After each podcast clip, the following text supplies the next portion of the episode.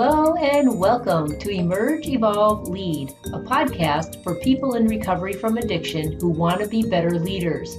I got clean and sober when I was 24, and then I started my corporate career. After several decades, I left that job and created Emerge Leadership Academy, where I train leaders and coach people in recovery who are ready to step up in their career. My name is Maureen Ross Gem, and I'll be your host. My friend and fellow entrepreneur is Cindy Morgan Jaffe, who we'll be hearing from today. She is a money coach and a recovery coach in the DC area. Cindy helps people overcome the shame of struggling with addiction of any kind and helps other parents of addicts too. She teaches the tools of mental fitness to make sure we stay on track for a balanced and positive life with money and self care in leadership. Hi, Cindy. How are you doing? I'm great, Maureen. So great to um, be with you today. I really appreciate you inviting me to be on this important platform that you have. Thank you. I'm really happy to have you on the podcast today. We've known each other for what, about uh, over a year now, and we've both done a lot of the same kind of entrepreneurial work. And I would love our leaders to learn more about you. But before we jump into all that the goodness you have to share, please tell our listeners, um, you know, your name. I know you don't have a sobriety date per se, but I know you also are a recovery coach. How did you, you know, anything you want to tell us about your life and your family and how you got into recovery, and then we'll move on. Okay. Well, my name is Cindy Morgan Jaffe, and I live in Washington, D.C., and I am a money coach, uh, primarily a money coach, also a mental fitness coach. And um, I am, uh, I guess my story really just for those of you out there, if you're really paying attention to the whole movement around recovery, is to really talk about the shame that we have in a lot of our backgrounds around around our own struggles, uh, where, wherever they fall into the realm of addiction.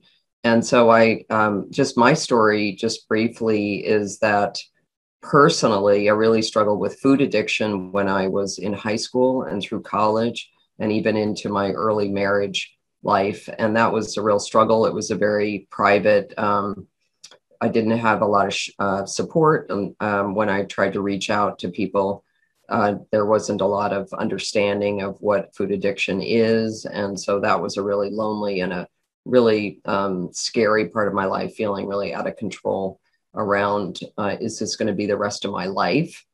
And um, also living and hiding that from others. So that was a you know very painful part of my life and and something that I really um, now that I look back on it gave me a, certainly a lot of insight into what others struggle with uh, in this sense of I can't. I have so much that I feel that is out of control, and I want so desperately to be in control. So um, and then the second part of that, um, and thankfully I got some really good help eventually and, and was able to overcome that um, eating addiction. And then later uh, we have five children and it's a, a blended marriage. And um, so one of our younger, um, we have a set of twins and one of the younger one, one of the, the sets of twins has really struggled with substance use from an early age from like 13 14 years old real bullying and you know pretty classic story that you're hearing more and more these days of of just um, trying to um, find some peace around that uh, deal with it privately and again um, social media and things like that. So we had to um, as parents really had to uh, figure out how to address that. And we're like many parents these days really trying to navigate all of those questions of is this a teenager? Is it a um, is this a teenage issue? Is it to be expected? And all of that. And and um, and eventually had to send our daughter away to a wilderness um, program and just has have been dealing with uh, therapeutic boarding schools and coming back and living you know so just that was just a very traumatic time in our lives and um, again thankfully she's on the repair but she and she's in college and she's managing through college but it remains to be a, a, a really difficult part of our family family's experience with her and her mental health issues. It's so hard, though, in so many families, isn't it, when we have um, somebody struggling with addiction? And did you say that it basically started off with her being bullied in yes, in yeah. as youngster? Yeah, and we use it to cope so much with um, geez, all of the relationships that you have to manage in the peer groups. And when you are an adolescent, it is difficult. Like I started when I was 13. It, it's not easy. And you did, but you escaped in a different way, right? With food. And that is just as uh, damaging, right? We, we use, it doesn't matter what we use. It could be, and a lot of kids today, gaming, right? Or right. or um, shopping. it's just another addiction. And so, would you say that all of these addictions that we uh, rely on to get through life, to deal with life, is really a form of, you know, just self-preservation. And depending on how sensitive we are with things, they're all basically the same. Would you say? Yeah, and I think that's a really um, helpful way to look at it, self-preservation, because of course society sees it as as the opposite of that of self-harm right yeah yeah self-harm like you can control this and you i mean we all we are all compassionate people we uh, obviously know that our children or ourselves are not going out to just you know be kind of uh hoodlums etc right. um, i that, was though i was definitely a hoodlum yeah, well, the, the hoodlum, the, the, hoodlum, the hoodlum behavior is very much part of the landscape, which what which is why it makes it so difficult to have empathy and to yes. come from a place because everyone is struggling and everyone's in that place of fight or flight and fear and out of controlness and it's it's a mess it's really really really difficult and i i feel so much for parents who are struggling with it and who want to support their loved ones and may have come from their own family of origin and, and alcoholism and all those things that we are seeing everywhere. I mean, you it just you don't have to go far, um, which is why I um, am doing more work and talking about addiction in the workplace because that's what we really need to be um, helping to elevate this conversation and the um, safety of being able to talk about it and support oh. one another in in the workplace and not just at home. I'm so glad you said that because we have been hiding it for so long. And even like the 12 step programs is all quote anonymous because we're trying to protect ourselves. We uh, from the stigma right whether it's mental illness or alcoholism or you know, sex addiction. I mean, there's so much stigma associated with, oh, you're a bad person or you're amoral or you're whatever. And so to get away from that now, especially for people who are in recovery, to be able to step out from behind that and say, no, I'm in recovery. I'm in long term recovery. And I have learned so much. And here's how I can help you. So it's not only healing, you know, once you heal yourself, then we're ready to step out, hopefully, and not be anonymous anymore to say, let me help heal others by my by sharing my story. And that's um, such a powerful, powerful thing. So, would you share a little bit more about how you got into recovery and you know what it's meant in your life and what you're doing now? Sure. So, I would say on the personal side of my journey back, you know, coming in my mid 20s and so on, what I found someone, and I think this is uh, a little bit along the lines of what you were just talking about, is I found someone who had recovered from um, what I was struggling with. And so she was able to really help me with the tools that clearly helped her. And um, so I felt uh, some trust in that like okay because i went to so many therapists who are like well what's the relationship with your mom? and you know all these things and and what i've really come to understand is just the nature of the disease of addiction and how our brains work and and how what about it is so um, challenging for people to actually address and overcome in their addiction. So in that case i did some self um, some work around um, just some visualization that she took me through. And in the end, I think it was just partly that trust that I felt like in her that I could do it. It was partly really being clear about what I really wanted and what I really needed at any particular time. Um, so I was much more connected to that, um, like what's on the other side of the of the um, the self feeding your your need instead of feeding okay. that need. It was like what was the other? I need a I need to feel loved. I need to feel accepted. I need to you know whatever that was. I just in the moment um, I needed to just trust that it would pass my you know that so so it really is a physical thing that i think a lot of people don't uh, realize is how you actually can breathe through you can move through the, you know there are a lot of tools available for us as we go through these panic modes or these these kind of i call them your peaks um, so i was i was just really given some of those tools and um, oh, and it was also just yeah the cravings and oh things. that is real real thing, right? To get through and pass the cravings, not just physical, but then when you have those emotional, you, you need to fill that void. And you know that if you do such and such, whatever your addiction is, you will feel, quote, in control for the moment, or it will make you feel a certain way, which is a certainty when we are sick of being uncertain, right? We want that certainty. And that's when I think those cravings kick in most of all, or we just want to escape complete void. But yeah, so wow, it sounds like you worked through a lot of that in your young adult life, which is fantastic. I'm sure it has helped you as a parent.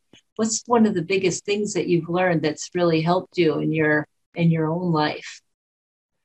I guess I'm I've always been um, into physical fitness and I've also been into I'm now into mental fitness more and more, and I think that's really those practices of of breathing, of uh, you know, of just kind of being aware of what's going on mentally.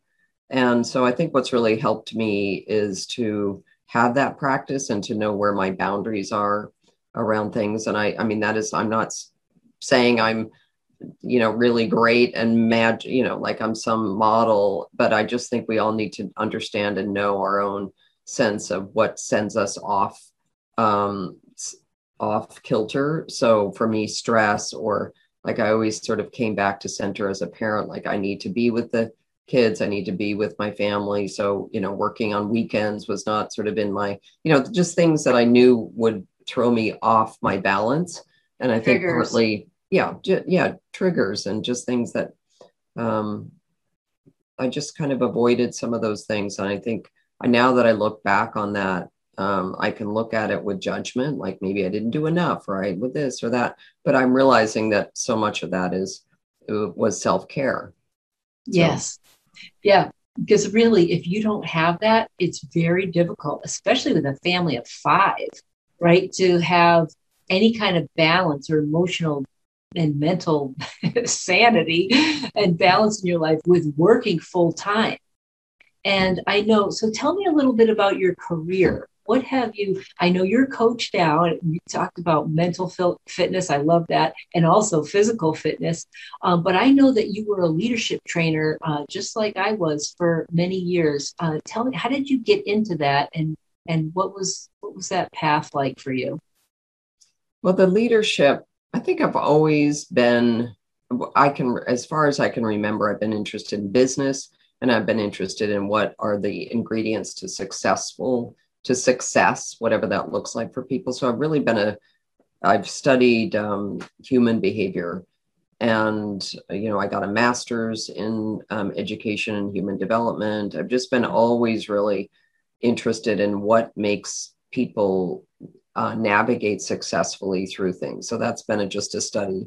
And um, leadership for me has just what um, I've always been fascinated with with those individuals that take the lead, um, whether they're physically taking the lead as the head of a company or on an initiative, politics, whatever that is, or how they take leadership um, inside of an organization. So how how does leadership what does leadership look like you know in in just for yourself on a daily basis and i'm particularly interested in parent leadership at this point really thinking about what is it that we do as parents that really can be um, defined as leadership. And I think that unfortunately our society is has put home life and parenting and things like that as kind of a a sub. You know, it's like you're not you're not doing anything unless you're in the world of work. And I'm like, hey, you know, I think the world of work is, you know, the family is the final frontier. How we show up in family, how we navigate through all that. I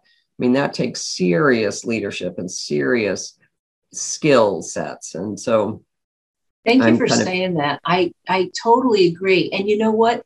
We get so as a, as a, a leadership trainer, I I tell people all the time, you never know what somebody had to deal with in their childhood because there's been some pretty crappy parents out there you know after years of right coaching and doing recovery coaching or whatever you want to call it right leadership training there are some people that have had to deal with a lot of trauma just from their childhood and which is why therapists always start with you know how was your relationship with your mother right. I mean, yeah, no, it's totally, it's all, it all comes back to that little, if you, if you realize that you start, if you, one exercise that, that, um, those of you who are listening to this podcast can do at any point is if you want to get to a point of empathy um, and move out of that that kind of um, flight or fight brain you, is to just go to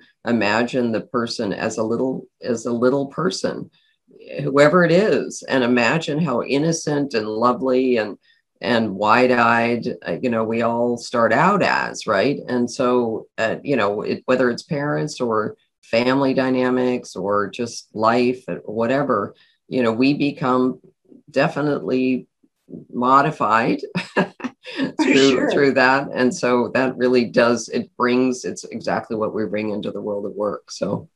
Yeah we try to say well they were just doing the best they can but sometimes you really do need to heal from from certain traumas. And one of the ways um, that i think we keep ourselves stuck whether you're a leader or just an individual contributor in any way in life itself is to constantly criticize yourself because that's what your caregivers did right? And so i would always you reminded me i would i would use this uh, technique of bringing them through a short meditation where they actually meet their younger five year old self mm. and love and nurture that little one and always leads to tears and healing because we don't we are we bully ourselves all the time and we have to treat ourselves sometimes like a little kid a little sensitive person in there because we didn't get that and it's so important for any kind of spiritual growth, mental growth, any growth, you know, get rid of that critic. Yeah. So I know that as a parent too, you have been focused on helping other parents understand how to help their kids with money and now you're helping adults with with money and stuff. Tell us more about that. What is your coaching around the financial skill set? Because so many people in recovery that's like one of the worst things. Like we're either gamblers or we just spent too much money on drugs and alcohol or buying things that we never needed. And we are in financial straits not only in this country right but in the you know, all over the world. Yes Yes, well, thank you so much for uh, making this connection between, I think, uh, around um, money, which a lot of people think just lives in the financial world. Like, okay, uh, there's accountants, there's you know banks, and all of that, and that's that's a whole industry um, that is that we participate in, whether we like it or not. Yeah, and um, and money it to me has a whole offers a whole other dimension right? So there's finances and then there's money. And it's how do we relate to money? Um, and many of us don't actually think about or even um, know that there is such a thing as a relationship to money. And i didn't even know that until really mid-career in my you know early 40s when i just was really um, woke up just in a state of real panic and um, and just didn't know what to do about um, what I was struggling with, which was was related to money, but it wasn't It wasn't a, what I call a Suze Orman issue. It wasn't a, just open another book and figure out how to manage my money. It just was not that. Yeah. And I had no idea. So I went to the um, I went to the library and I looked through all the psychology books and the finance books, and I finally found this little tiny slim book called Making Peace with Money by Jerrold Mundis. And it was just, I opened it up and it was just, it was such a relief making peace with money. And it was, it was really we'll just in the show notes. Yeah. yeah. And it's a, I mean, there are many books out now about money mindset and money love and all sorts of, there's a lot of um, books that are, can really be helpful around those who show patterns of what's called under earning or overspending. But the fact of the matter is, is we are all of us, every single one of us is driven by a set of beliefs um, around money that we learn, uh, again, going back to that little person, we learn um, up to, you know, age, our core values are formed by around uh, age seven. And so we are really learning about how do we, uh, what are the core values and what is, what is important, um, what happens around money. And so some of those very first memories, I would really encourage, again, uh, those of you who are listening here today, is to really uh, think back on some of your very first memories of money and how those interactions were taking place because in many cases there's um, conflict around money. There's fighting around a divorce check. And it could be all kinds of things. There, it could be even in a very wealthy family, um, still fighting and um, and just not talking about money or the message that uh, having money is greedy. I mean, there are all sorts of messages that we get, and so being aware of those messages is absolutely critical. Um, because they form our beliefs, and then. Mm-hmm our reality is created by what we believe in. And so we continue to blame outside sources for our lack of money. But yeah, I, I remember when I first got sober, I, well, even before, before when, when I first recognized that my life sucked, I picked up this book called Think and Grow Rich because I kept thinking, well, it's because my father was an alcoholic, or it's because, you know, this boyfriend was a jerk, or because this boss was really, this job was so crappy. And I realized then, okay, well, no, because I don't have any money. If I had money, I'd be happy. And that whole book has almost nothing to do with actual finances or money. It's all about growing rich in your mind with your beliefs. So tell me a little bit more about like this program that you're running that um, you help people with their mental fitness. Well, the the um, the program that I recently just have um, getting certified in, almost at the end of that process, is called Positive Intelligence.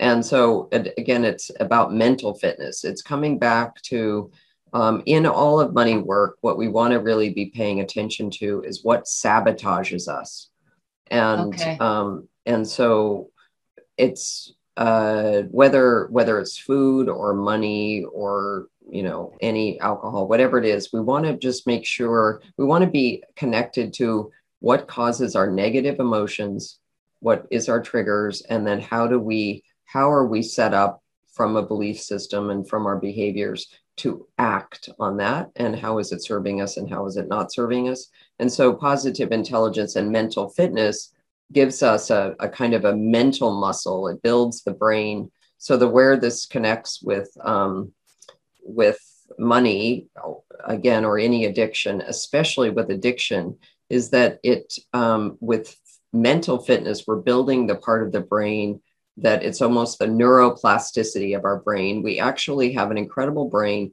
and we have a, a, a huge potential to build up the side of the brain that is um, is more around called the sage brain. So this is the brain that isn't reactive, it's more thoughtful, it's more curious, it's less judgmental.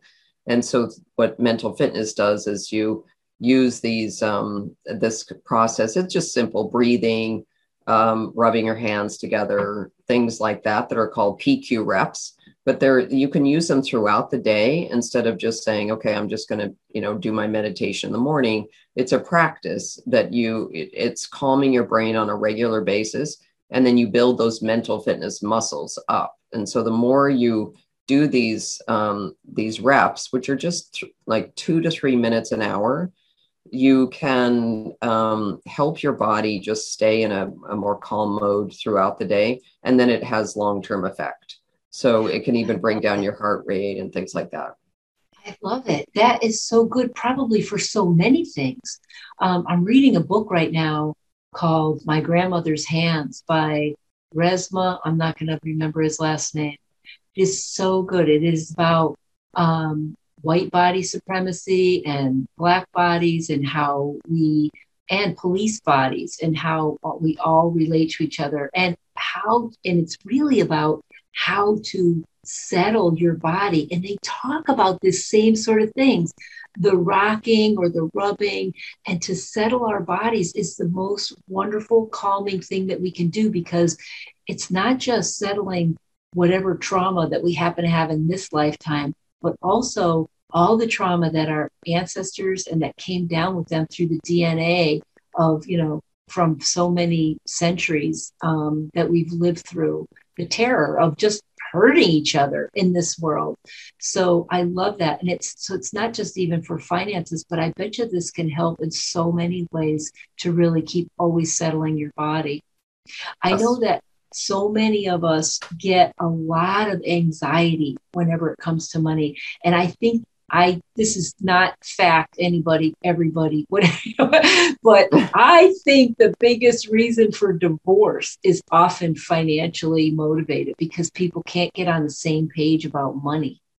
Yes, so what, well I mean that is true. 80%, I mean the statistics out there that 80% of divorces are money related. Ah. And and what's right. interesting, yes, you're right. And what what's interesting about money is that we opposites I mean, again, I'm making a lot of generalizations here, but in general, in couples, opposites attract. So I would be attracted to someone who saves if I'm as kind of a spender. I know okay. that, oh, I love that because you're, you're looking for, we're looking for a mate, right? So it often starts out really like a great, you know, match made in heaven because we're, we're, we're finding that that is a balancing act. But in, as in many cases with marriages, if if um, if there isn't that ability to change and recognize and and uh, unconditionally um, welcome that support, then it can really cause hardship. And I'll just say, in my in my marriage, so I was divorced. It didn't didn't relate to money in that case, but in my in my uh, next partnership, um, you know, money has been, you know, my partner is a really good earner, and I've always struggled with earning because I've had this belief that earning money is somehow kind of ugly like you you know going i'm a very good worker. I'm an incredibly good. You know i can create create create. But asking for money bringing money in you know managing money. And i was also told growing up that money don't worry about money. We'll take care of it because you know it's ah. stressful. So they my parents came out of the depression. So my relationship to money has been about stress and like you say anxiety and so as a result, I didn't really learn about it as much. So that adds more to the stress. And but this idea that you keep going back over to a place you know you need to go and yet you don't want to go there, that yeah. many, many people struggle with this. I'm so not alone.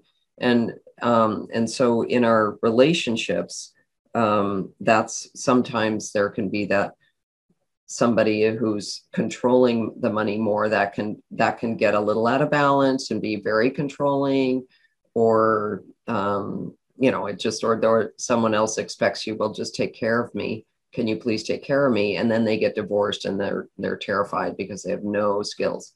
So you know that's what i really encourage anyone who again who's listening to this and re- reflecting on how this might be resonating for them, I just highly encourage you to number one, um, really just sit and sit with a sense of curiosity about your relationship to money and understand that it money is there money is a currency it's energy so if you want it to come towards you you want it to feel like it it can and that you love money and money loves you mm-hmm. and there's no value judgment around it. Um, right. But and there are a lot of resources out there to help you just have a better money mindset.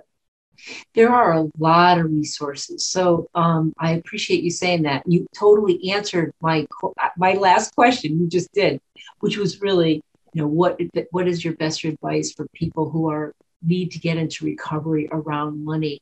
And so that's awesome. So, where can people reach you and find out more about you, Cindy?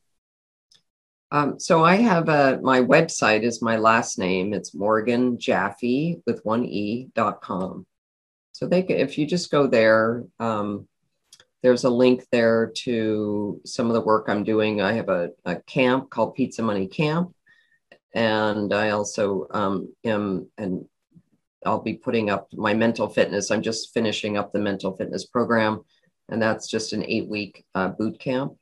And um, and on positive intelligence. And then I'm also doing that work um, inside of organizations as well on money saboteurs. So, um, and um, yeah, so I'm doing that. And then I'm also just letting people know I'm, I'm launching a program. I'm doing a pilot this summer called the Substance Use Peer Support Groups or SUPS groups for 18 to 25 year olds. And so I'm doing a, uh, it's a six to eight person program um, that is just is just designed around um, learning about your they're using tools called phases of addiction stages of change healthy boundaries emotions and feelings. So it's using some tools and so it's a facilitated by me and as a recovery coach and it's just a pilot to see um, how, because there's a real need for support groups that are not in institutions out there for families and for um, young, in, you know, young adults at, yeah. who are in college and just really struggling. And I just, there's, it's a desert out there. So this is trying to fill that need. There are a lot of um, things popping up that are outside of the traditional ways that we've thought about recovery. And this is one of them. So, yeah, to all of our listeners, if you have uh, kids that are around that age that might be struggling, great resource. So, we have to keep looking at how can we help just because our kids are grown right it doesn't mean that they don't need the help anymore um, we always do the best we can, and it's not our fault. Would you agree? It's not our fault when somebody falls into these things, but we can continue to be the leaders in our family to guide and direct them to the next best steps. Yes, yeah, I agree, and I think that um, in today, what it what I see more and more is needed is just community, a community of trust and safety where um, and I think we have to start with family size organ units. So yeah, six to eight people is kind of the maximum. And um, and I think the more the more we can do that, and in this case, I do it virtually. So there's also that built-in sense that you don't have to go out and you know be somewhere else. You can do that in a way that feels. So, but we'll see how that goes. All I know is that it's very needed I wish yes. that our, um, but it's not something that you know it has to be the choice of that individual to be there, right? Like like anything. and um, usually, when you're a parent and you recommend something, they don't want to do it. So. yeah, so this is one of those things that we'll yeah. see how it goes. I mean, there is a reason why. Um, also, just and in AA community, we've noticed a lot in Washington D.C. There are youth groups, but from brain development standpoint, there's a piece really missing um, for this age group because their brain just isn't quite there yet. For um, and so we notice more and more that the, the recovery comes after ages like 22, 23, 24 when there's yeah. just sort of more brain um, development. So unfortunately, waiting and waiting and waiting for the brain to develop. But again, listeners, to please understand that that um, the more you understand about the brain with with the disease of addiction, um, the better off you can be, and the yeah, just to educate yourself because it's it's it's quite a ride. Oh, no ride. kidding. Yeah, our brain is so it's another just like the ocean, a lot of uncharted territory, but yeah. we're learning so much, right? We're learning so much. Cindy, thank you so much for coming on the podcast today. I really enjoyed our conversation. I know we could probably go on for another hour talking about this stuff, but uh, maybe in the future we'll get you back here. And I hope your program this summer is super successful. Thank you. Thank you so much. And thank you for all the work that you're doing out there. It's, it's really important. I agreed, sister.